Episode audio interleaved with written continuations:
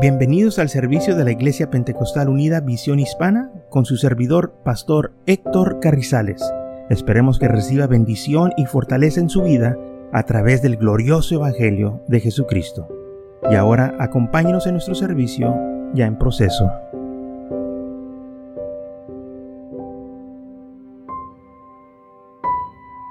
Por eso dice la palabra del, Señor, que nos acuérdenos del Señor.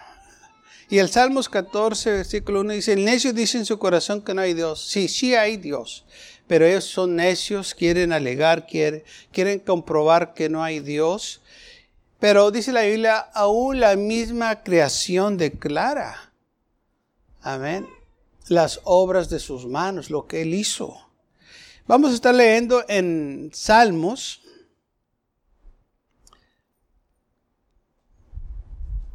...19 versículo 1 dice, los cielos cuentan la gloria de Dios y el firmamento anuncia las obras de sus manos. Los cielos cuentan. Los cielos nos dicen, qué bonito, mira, mira la creación. Esto no se hizo por casualidad, nomás apareció un día. Alguien lo tuvo que hacer. ¿Por qué? Porque está muy complicado. Por esa razón no es de casualidad que se hizo, no, tuvo que haber un gran arquitecto, alguien que sabía lo que estaba haciendo. Esto es muy complicado. No nomás se hizo como muchos ateos, como muchos eh, burladores, necios que dicen que no, esto nomás apareció. No es posible que nomás aparezca tuvo que tener un origen. Y su origen es el Dios de la creación. Y por eso la Biblia dice, los cielos cuentan la gloria de Dios y el firmamento anuncia la obra de sus manos. Y es lo que vamos a estar estudiando en esta mañana, cómo los cielos cuentan la gloria de Dios. En Salmos 148, empezando el versículo 1, dice así, alabar a Jehová desde los cielos, alábale en las alturas, alábale vosotros todos los ángeles, alábale vosotros todos sus ejércitos. ¿Por qué? Porque Él es el Creador. Y dice, todo lo deben de alabar, toda la creación lo va a alabar. Primero empieza con los ángeles, lo, lo celestial, alábale todo lo que está en las alturas. Ángeles, alábale todos sus ejércitos, los, o sea, las estrellas, todo lo que está allá arriba. Versículo 3, alábele sol y luna, alábele vosotros todos, todo lo que está, hermanos, lo que nosotros vemos allá arriba, en los cielos, todo eso alaba a Dios. Aunque quizá usted y yo no, ve, no escuchamos nada, pero dice la Biblia que ellos están alabando a Dios. Con tan solo de su luz la estrella, esa estrella está alabando a Dios. Muchas de las veces nosotros no escuchamos las alabanzas de la creación, lo que hay, pero están alabando a Dios. Que tantas veces usted ha salido afuera en la noche y están todos los grillos, eh, un ruidazo, y dice, ay, qué... ¿Qué cree que están haciendo? alabando a Dios. Y usted está, molesta acá, que, que, tanto río, pues sí, pero dice la idea que están alabando a Dios. O las ranas cuando se oye, y que dice, ay, qué feo se oye, ¿qué cree que están haciendo? Están alabando a Dios. Toda la creación alaba a Dios. La creación alaba a Dios. Los cielos alaban a Dios. Todo lo que respire, dice la Biblia, que alabe a Dios. Si hay algo vivo, alaba a Dios. ¿Ok? Todos los animales vivos y todo. Y aún las cosas que nosotros pensamos que no tienen vida, pero alaban a Dios. Como el agua, los vientos, el granizo. Alaban a Dios. ¿A poco eso? Pues la Biblia lo dice. Vamos a seguir leyendo lo que dice aquí la palabra del Señor. En, en versículo 4. Alábele cielos de los cielos y de las aguas que están sobre los cielos. Alábele el nombre de Jehová porque Él mandó y fueron criados. Los hizo ser eternamente y para siempre. Les puso ley que no sea quebrantada. Alabar a Jehová desde la tierra, los monstruos marinos y todos los abismos. ¿Cómo es posible que los monstruos marinos y todos los abismos alaban a Dios. Todos los peces, todos los que nosotros llamamos ballenas y todo lo que existe, dice la Biblia, alaben a Dios. ¿Cómo es posible que un pez alabe a Dios? Pues la Biblia lo dice. Hermanos, para el Señor no hay nada imposible. Él usa su creación para hacer su voluntad.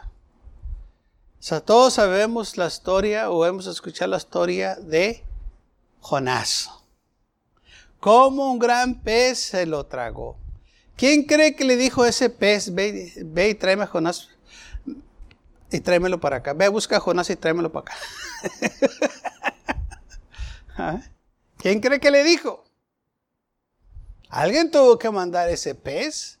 Ahí dijo, ah, y, y no lo vas a masticar. Nada más trágatelo y póntelo en, el vientre, en la panza, y luego cuando llegues acá, pues nada más lo, lo botas. Pero no lo mastiques. Porque es lo que hacen los animales, ¿verdad? Este, comen y ya, pues ya ahí se va. El Señor dijo, tráemelo. Y, y aquel animal va por él. ¿Quién cree que le habló a ese pez? Y le dio esas instrucciones. Me gustaría que Darwin me, explicara eso. ¿Quién fue el que le dijo a este, ese pez grande? ¿Mm? Que hiciera esas cosas. ¿Quién fue el que le dijo al gallo, cuando Pedro me negre tres veces, quiero que tú cantes? ¿Mm?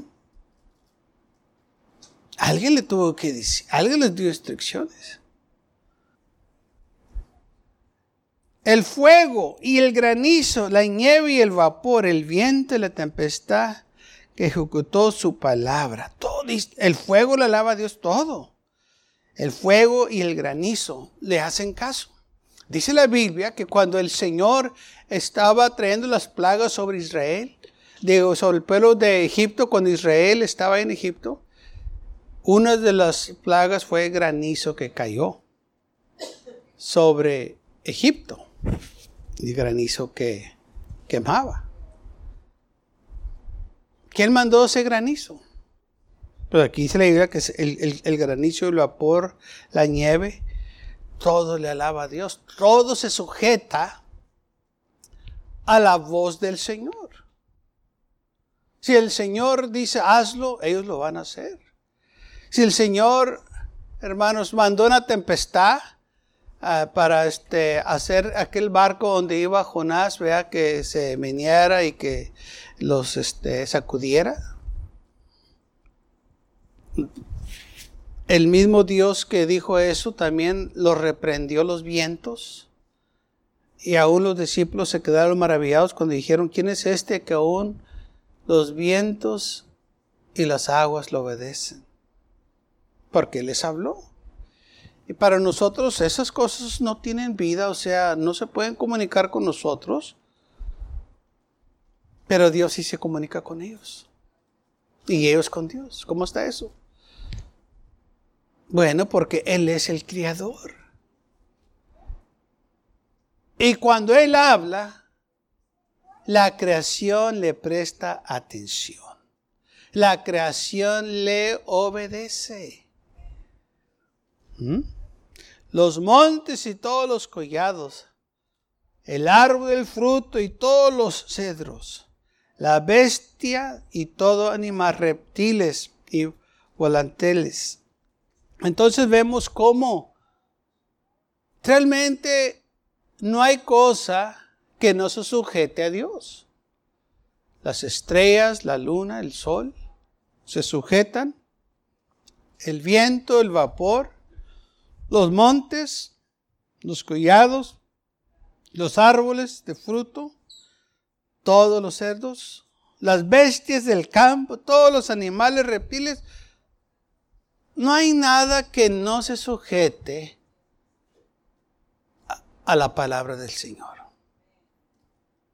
Él, en otras palabras, Él está en control de todo. Él manda y las cosas se hacen.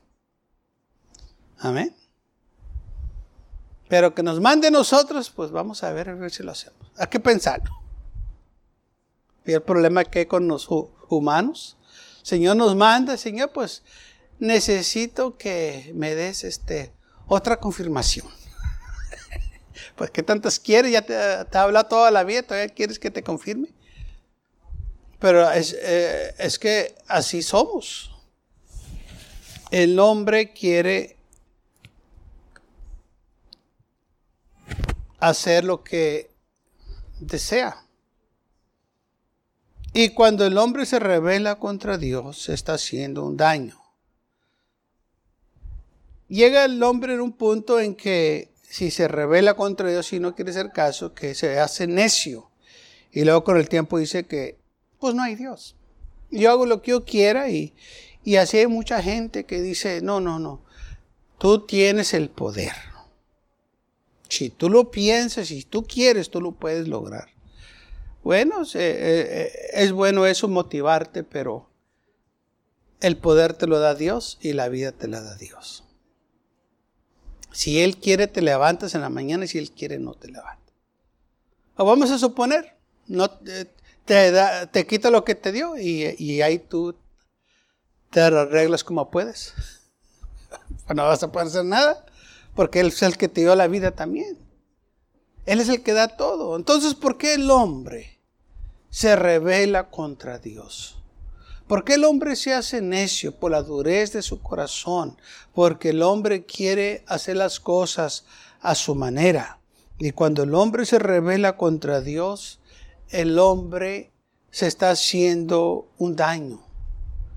La rebelión no es eh, este, lo que usted y yo necesitamos que esté en nuestras vidas. Necesitamos que ser obedientes al Señor. Y que, bueno, que tanto le gustaría hijos obedientes, todo el tiempo que su hijo sea obediente, todos los padres. Cuando usted manda a su hijo, hijo, hazlo, sí, sí, sí, sí. Hijo, sí, corre y corre a hacerlo. ¿ah? Ahora, ¿qué tanto levantaron, qué tantos los que levantaron su mano, qué tantos de ustedes fueron bien obedientes así? Que nunca dijeron que no, que nunca se enojaron, que nunca se molestaron, que nunca hicieron caras y pucheros. pues no, como que... Pero sí queremos que nos sean obedientes a nosotros. Eh, pues es, bueno. No sé cómo está esa situación. sí, porque a todos nos gusta la obediencia. Al Señor también le gusta la obediencia.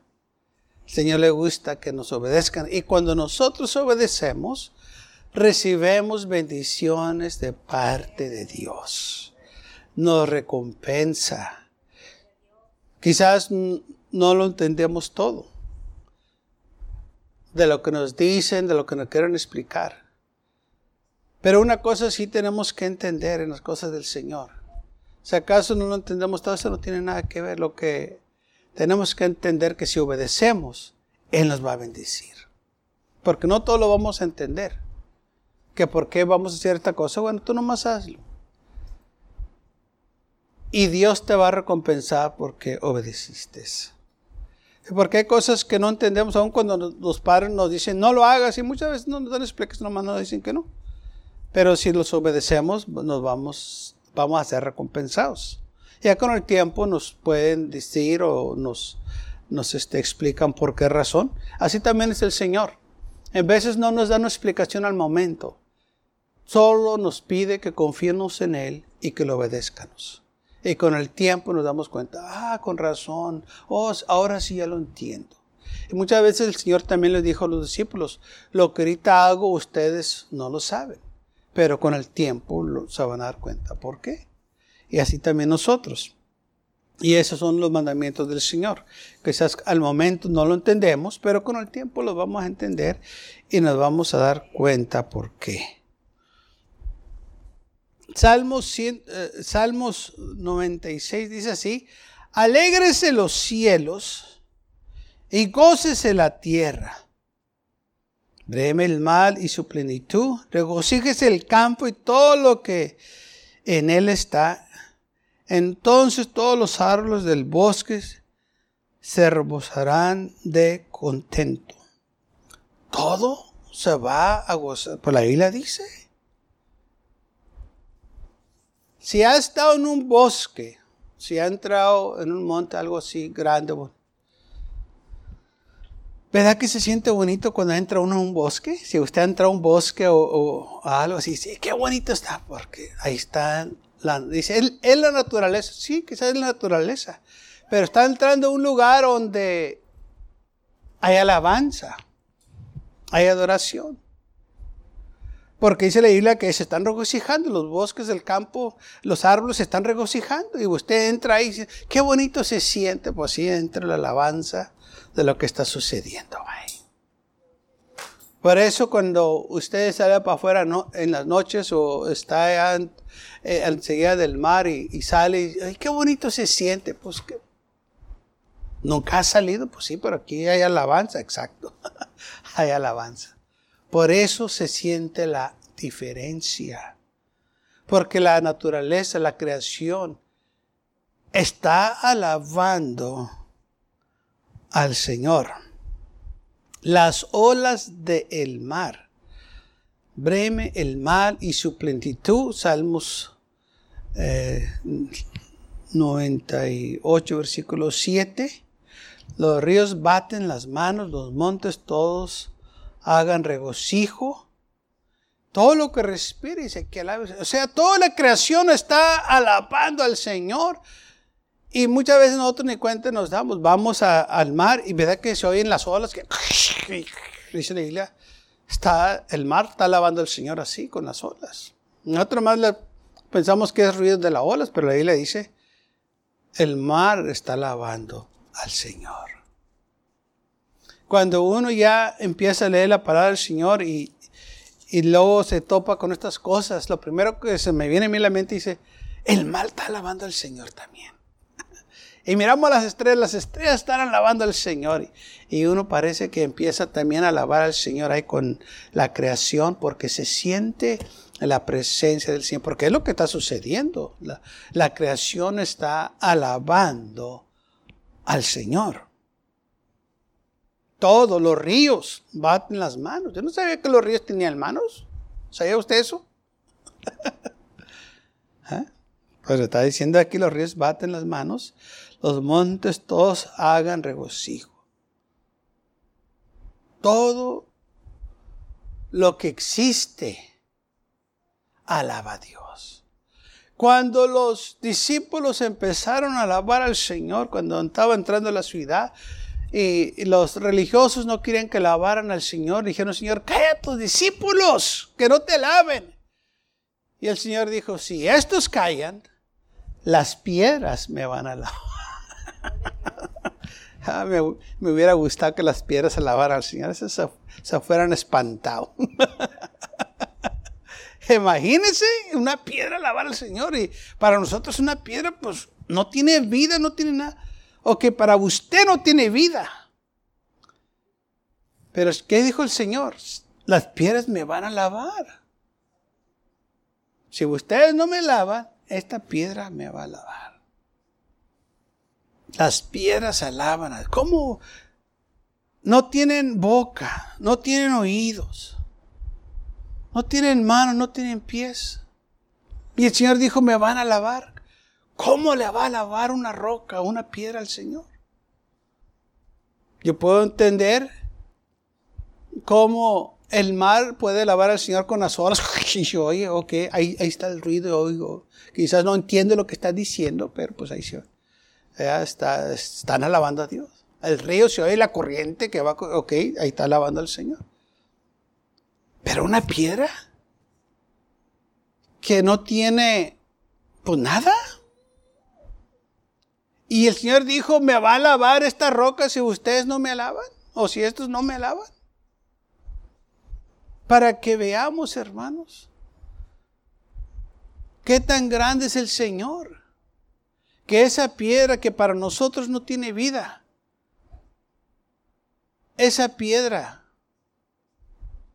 tiene la capacidad de alabar también al Señor. ¿Cómo? Yo no sé. Me gustaría saberlo. ¿Cómo una piedra, Señor, te puede lavar? ¿Mm? Sabemos la historia de, de David. Cómo se enfrentó contra aquel gigante. Y dice la Biblia que antes de ir a pelear contra aquel gigante, se, se detuvo para agarrar unas piedritas. Las piedras que él agarró se las puso en su bolsa, su saquito que tenía, y se fue a encontrarse con el gigante Goliat.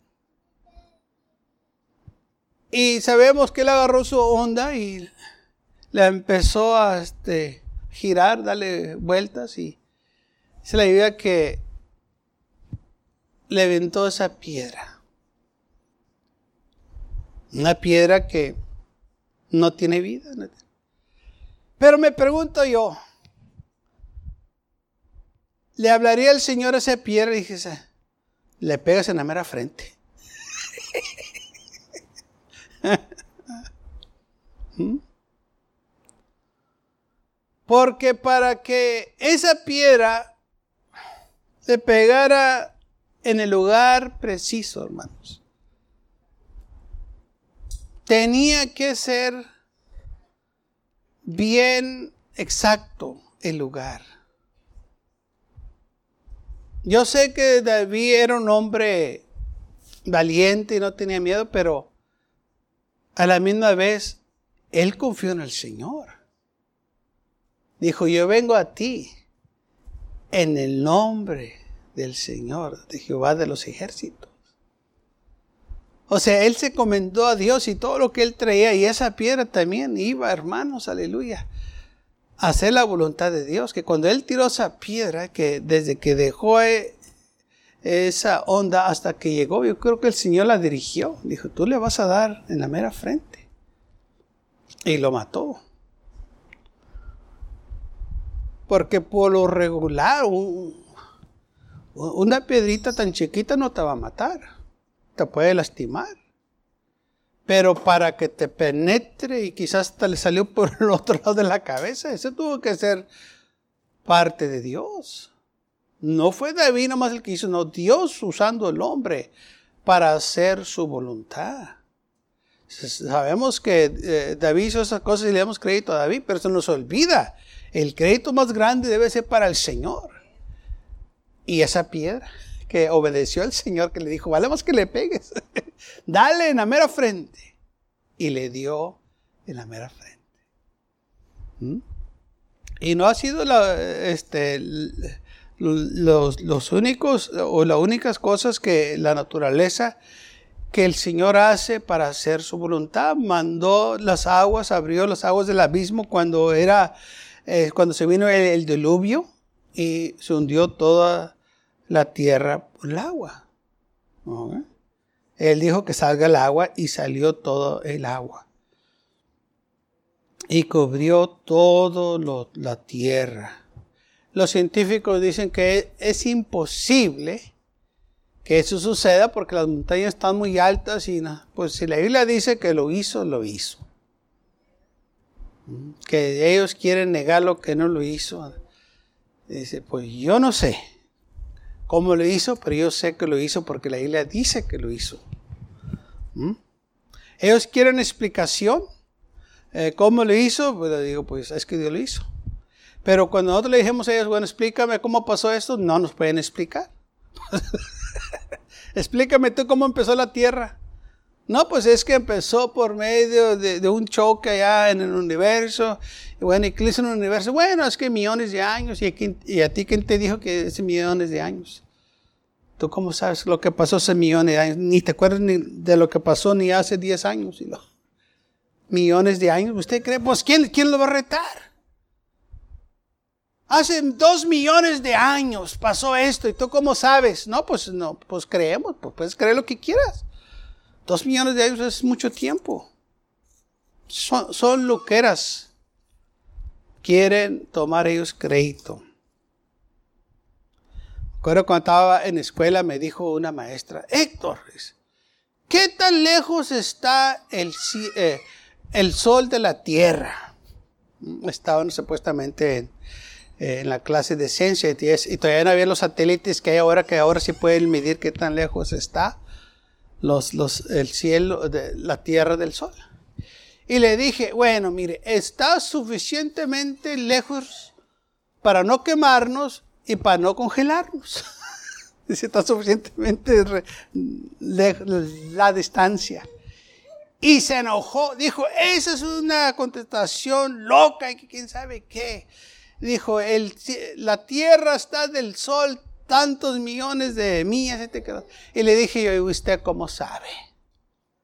No, pues que los científicos dicen, dice, ¿y ellos han ido ahí? Pues que no. ¿Y usted? Pues que no. Entonces, dije, explíqueme usted entonces cómo está eso. Dijo, olvídalo. Ah, bueno, pues lo olvidamos. Usted fue la que empezó. Yo no me le estaba preguntando. porque antes no se sabía, porque no había los, eh, el equipo que hay hoy en día. Pero se enojó, ¿no? Porque no le di la contestación que ella quería. Y cuando yo le pregunté, bueno, ¿usted sabe? ¿Usted ha ido? ¿Quién, quién ha ido? No, pues eh, más o menos, no, nada de eso. ¿Quién ha ido? ¿Sí? Por, por ser, ser sabio se hacen necios. Yo, yo, yo no la quería avergonzar, pero tampoco me iba a dejar que me estuviera avergonzando. Y pues no, pues, pues, si usted no ha ido y luego me, quiere poner el mal, pues no. Y así es la esencia. Dicen cosas para verse bien, pero ellos ni ellos saben. Ahora, ¿qué de nosotros? Si la creación y los cielos alaban a Dios y los árboles del campo y los ríos y los montes y el mar y los animales marinos y las bestias, dice la Biblia, todo lo que respira la vida es que de nosotros. Bueno, la Biblia también dice que nosotros debemos de alabar a Dios. Salmo 109, versículo 30 dice, yo alabaré a Jehová en gran manera con mi boca. Quiere decir que usted tiene que abrir su boquita santa y alabar a Dios que alabe a Dios. Salmista dijo, yo de gran manera, o sea que él alzó su voz en alto y alabó a Dios. Y en medio de muchos le alabaré. Yo alabaré a Jehová en gran manera con mi boca. Muchas veces la gente dice, no, pues es que no tienes que alabar a Dios a voz alta, no estás nervioso, no, pues es, eh, digo, no estás sordo, eh, eh, Dios no tienes que gritar, pues no le estamos gritando, pero sí dice la isla que le alábenos con voz de júbilo. Aquí el salmista dijo con voz grande iba a alabar a Dios. O sea que él iba a exaltar su voz. Salmo 111, versículo 1, alabe a Jehová alabé a Jehová con todo el corazón en compañía y congregación de los rectos. Entonces, alabé a Jehová con todo mi corazón. Así nosotros debemos de alabar al Señor con todo el corazón. Alábalo al Señor con todo tu corazón. Salmo 117, versículo 1. Alabar a Jehová, naciones, todos pueblos, todos alaben. Todas las naciones, todos los pueblos alaben a Dios. Si la creación está alabando al Señor, ¿por qué nosotros no alabar a Dios también? Alabemos al Señor. Muchas de las veces, mire, gente ni se da cuenta. Pero cuando van a un juego de deporte y y están emocionados porque alguien hizo un gol. Los, que los, aficionados a esa gente que los está viendo. Cuando aquel hombre deportista hizo un gol, ¿qué es lo que hace la gente? Levantan las manos y los alaban. Y se vuelven locos. ¿Por qué levantan las manos? Porque los están alabando. ¿Están emocionados? Sí. Ok, yo puedo entender que en veces nos emocionamos y... Pero eso ya es alabanza, lo que ellos hacen, se vuelven locos. Lloran cuando pierden. Lloran cuando ganan. ¿Por qué estás llorando? No, pues porque ganamos. Ah, bueno. ¿Por qué estás llorando? No, pues porque perdimos.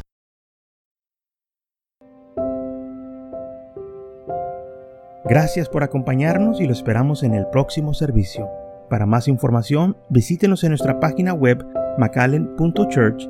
También le invitamos que nos visite nuestra iglesia que está ubicada en el 2418 Bowman Avenue con esquina calle 25 en McAllen, Texas 78501.